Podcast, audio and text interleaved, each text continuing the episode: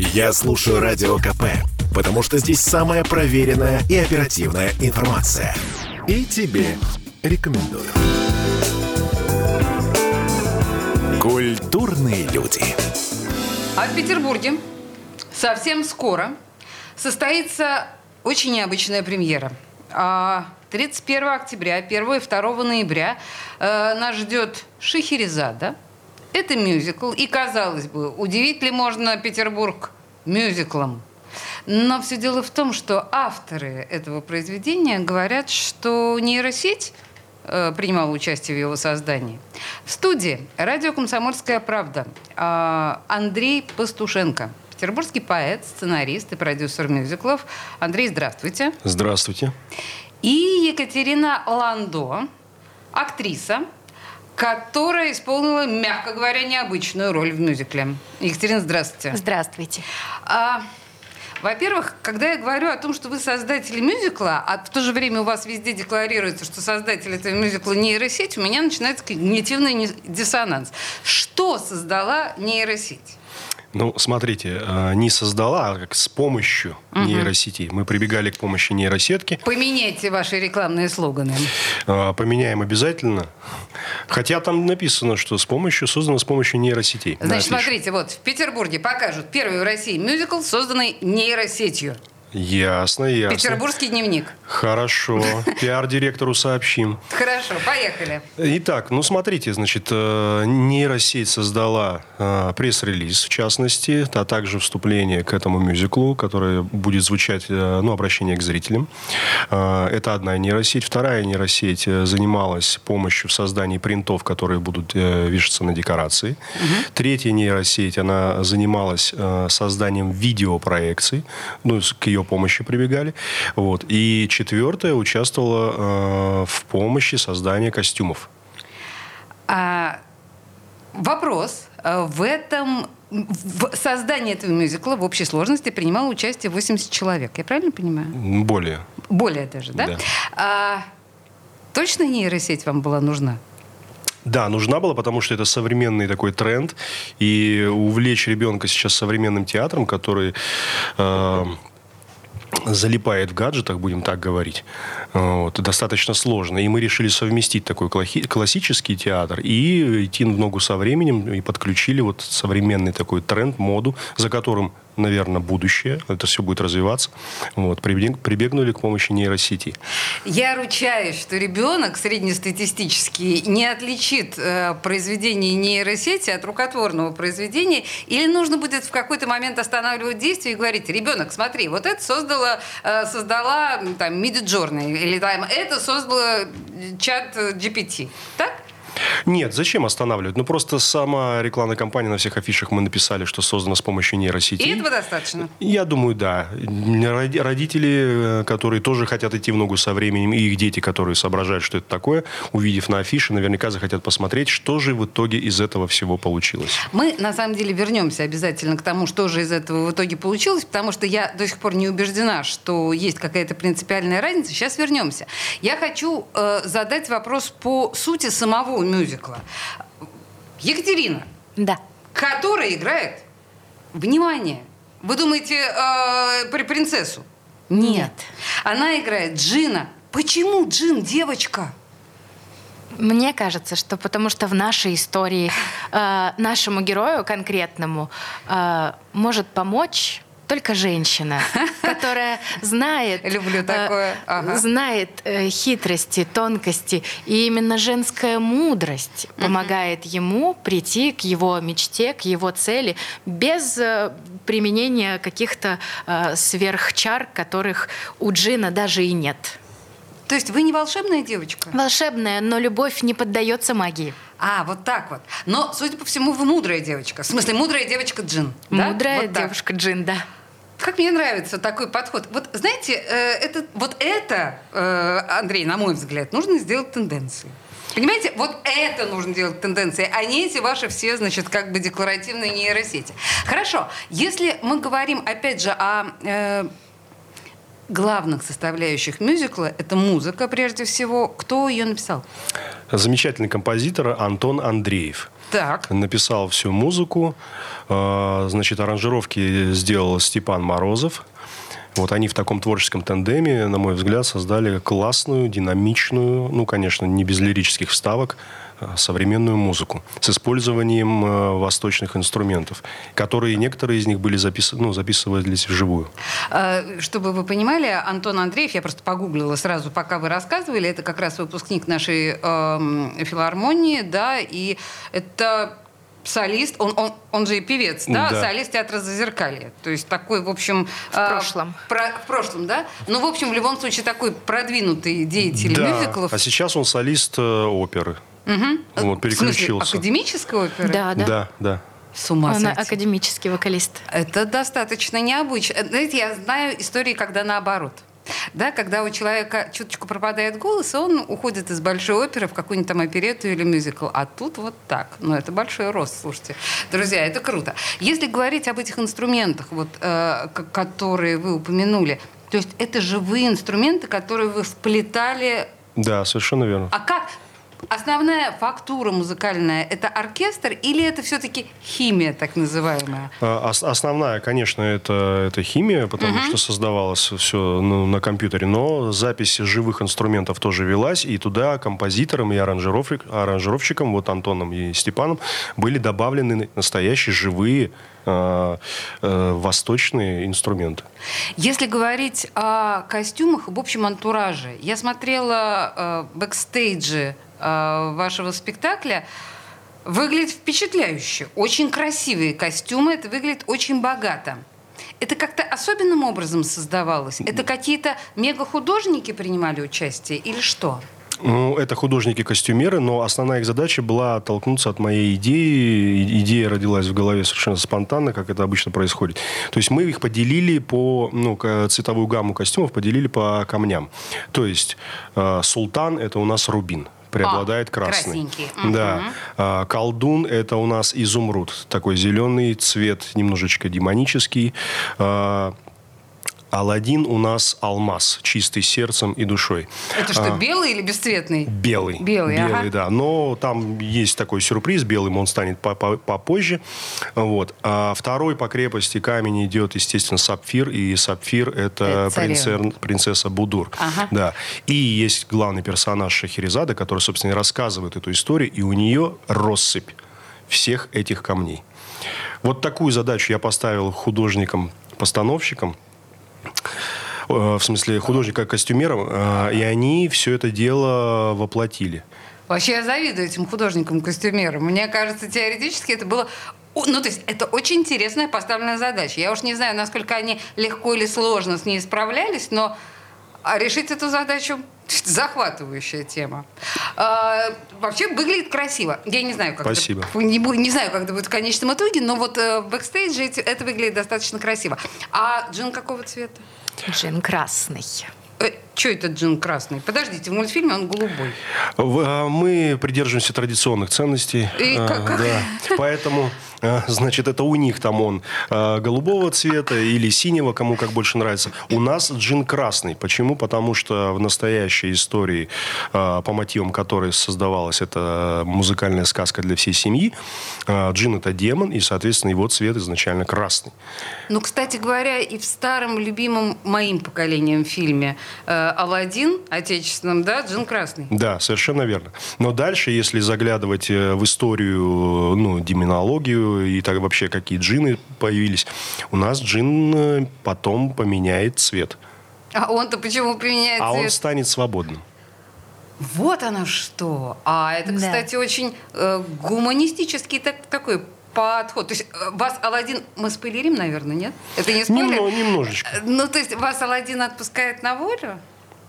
Так складываются обстоятельства, что Джин становится свободным, да, выполняя свою миссию. Смотрите-ка, то есть это не просто э, такая вот примитивная сказочка, которую, да, диснеевская. А вы вообще что брали за первооснову-то? Вы, я что-то смотрю, вы так глубоко копаете. И инструменты эти аутентичные, и прям цвет джина настоящий. Ну да, ну за основу, естественно, легла э, всемирно известная древняя сказка. Это «Аладдин и волшебный светильник», которая э, не входит на самом деле в серию «Тысячи и одной ночи», но ее туда как бы добавляют, и уже с течением времени все уже согласились. все привыкли, все да. привыкли, что это вроде как э, туда и входит в, в этот цикл. А, Ну и, естественно, добавили своего творчества, своей фантазии, добавили некоторых знаний, вот о которых я сказал раньше. Можно еще об этом говорить. Почему, например, джин э, сидит в лампе? Так, у вас какая-то своя версия? Да нет, это не моя версия, это версия многих исследователей, которые изучали там и царя Соломона и так далее. И почему джин, джин сидит в Ну, потому что джин это демон, э, а демоны боятся меди и боятся воды. И поэтому царь Соломон заключал их с помощью волшебного кольца, так скажем, все власти, вызывал и заточал их э, в сосуды медные.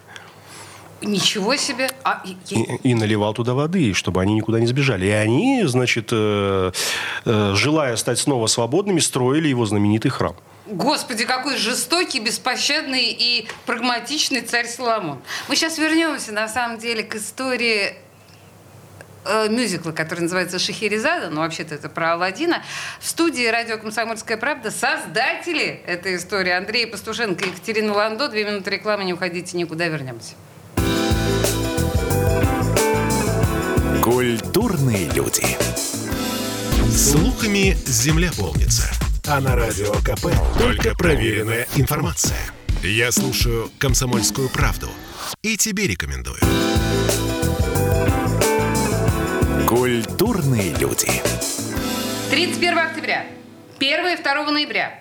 Важная премьера э, в Петербурге, потому что там у нас стартует мюзикл «Шахерезада». Создатели декларируют, я еще раз, я пока не подписываюсь под этой темой, но создатели декларируют, что это первый мюзикл в России, который создан, ну, если не с помощью нейросети, в смысле, если не нейросети, то с помощью нейросети. Я так и не заметила необходимости нейросети в этом процессе, но так или иначе продолжаю пытать своих гостей. А в студии радио «Комсомольская правда» находится э, Андрей Пастушенко, петербургский поэт, сценарист, сценарист и продюсер мюзиклов, и Екатерина Ландо, исполнительница Джина. Джина в Аладдине, понимаете? Все вот так вот непросто.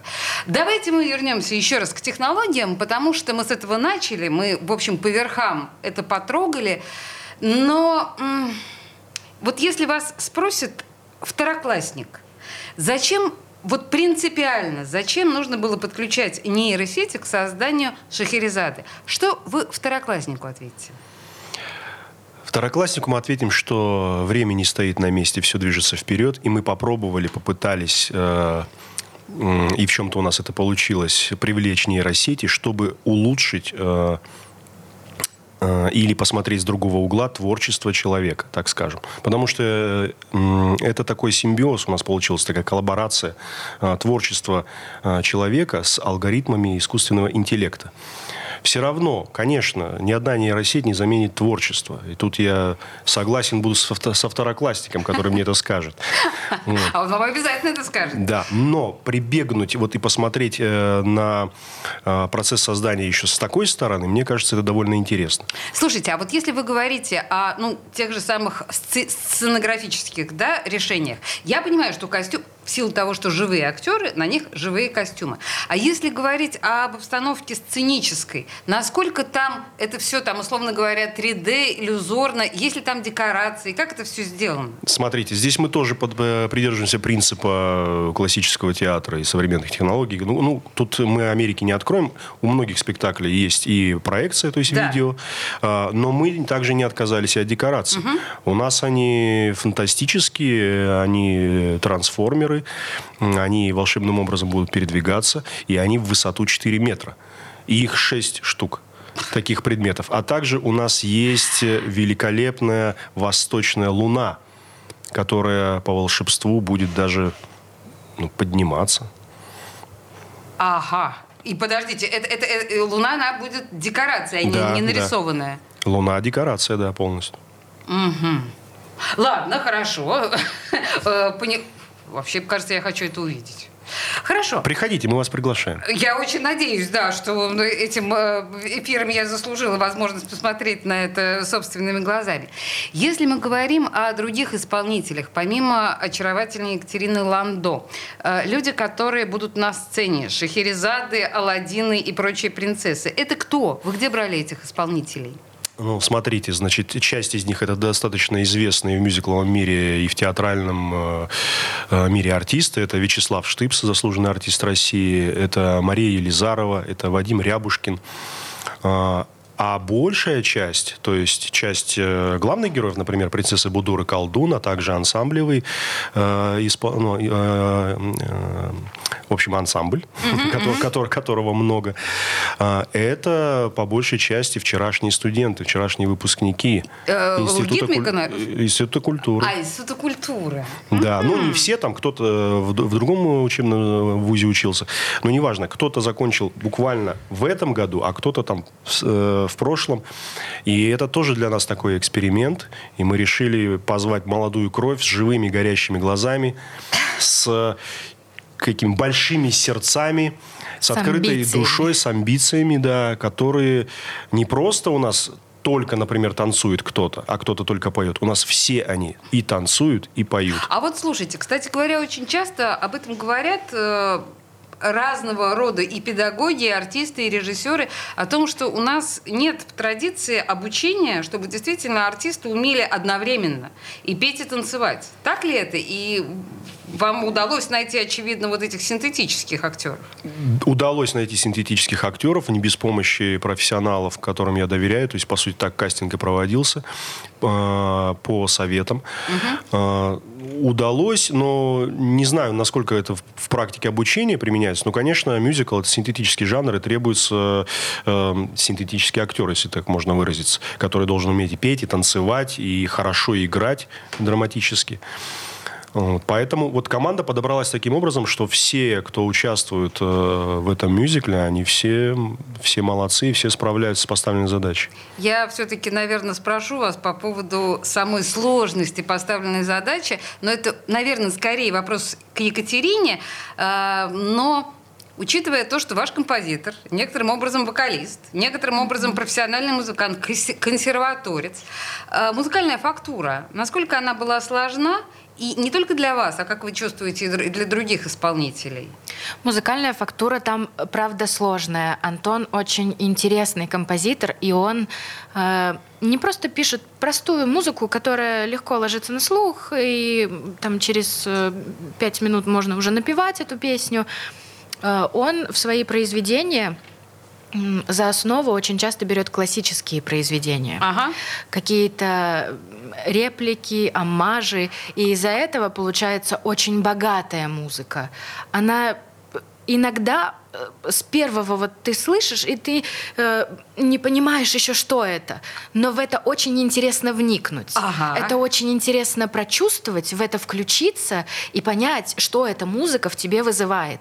И даже не зная э, очевидных каких-то приемов, э, не понимая, какая конкретная идея э, легла в основу, все равно она не может оставить равнодушной. Вообще это, конечно, совершенно беспроигрышный прием, и композиторы если они умело этим пользуются, это имеет восхитительный эффект, когда действительно какой-то, как вы правильно сказали, амаш или какой-то, да, адресок в то или иное знакомое всем произведение, это если... Да, это не копии, не какие-то такие э, очень близкие вещи. Просто в основу ложилось э, вот что-то конкретное, из чего родилось абсолютно новое. И мне кажется, это потрясающий талант. Э, это не первый мюзикл Антона Андреева, который я исполняю. А, и я могу сказать, да, угу. мы с ним уже знакомы в, в творчестве, и я могу сказать, что этот человек пишет музыку моей души. Ничего себе. Ну и если позволите добавить по поводу композитора, тоже, там тоже поставлена была задача. Дело в том, что он писал на стихи. А, а стихи ваши? Э, да, так случилось. Э, ну, так случилось просто на самом деле. У нас наши слушатели знают по нашим прежним эфирам, что Андрей Петушенко это еще поэт петербургский. Да, продолжайте. Да, вот. И э, он писал на стихи. А у меня родилось там, допустим, пару номеров есть, где родилось несколько версий э, этого номера. И, недолго думая, я, значит, убрал лишний и просто их соединил. Угу. И получился, например, номер преображения Алладина, как раз ария, которую поет Катя, и ей подпевает ансамбль. Вот, она очень длинная и составлена из нескольких разных стихотворений. Соответственно, из-за этого меняется темп, ритм, все закручивается как вихрь. И это его так, ему так понравилось, композитору Антону, что он просто с удовольствием сказал, вот это я сейчас сделаю, вот это и я получился семиминутный номер.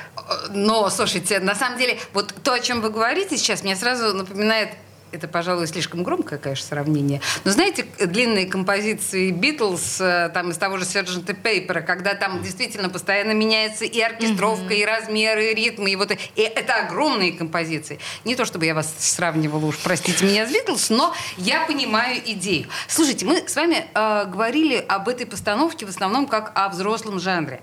А вот давайте что детей может заинтересовать в этой истории?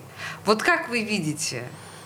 Ну, детей, во-первых, а, опять же, помимо яркости костюмов, там, картинки на экране, а, что впервые, мне кажется, делается, ну, насколько я знаю, я могу ошибаться, но а, перед началом мюзикла детям будет показана предыстория, в общем, будет показан мультфильм анимационный, ага. э, в технике 2 и 3D, трехминутный. То есть там будет рассказана предыстория, что было до этих событий, которые сейчас вот развернутся на сцене. А вы сами сделали этот мультфильм? Ваша команда? Э, команда сделала, угу, да. Угу. Специально созданный мультфильм. Э, вот. То есть они туда зайдут, они посмотрят этот мультик, как в кинотеатре, и дальше начнется действо. Плюс волшебство. У нас будут фокусы.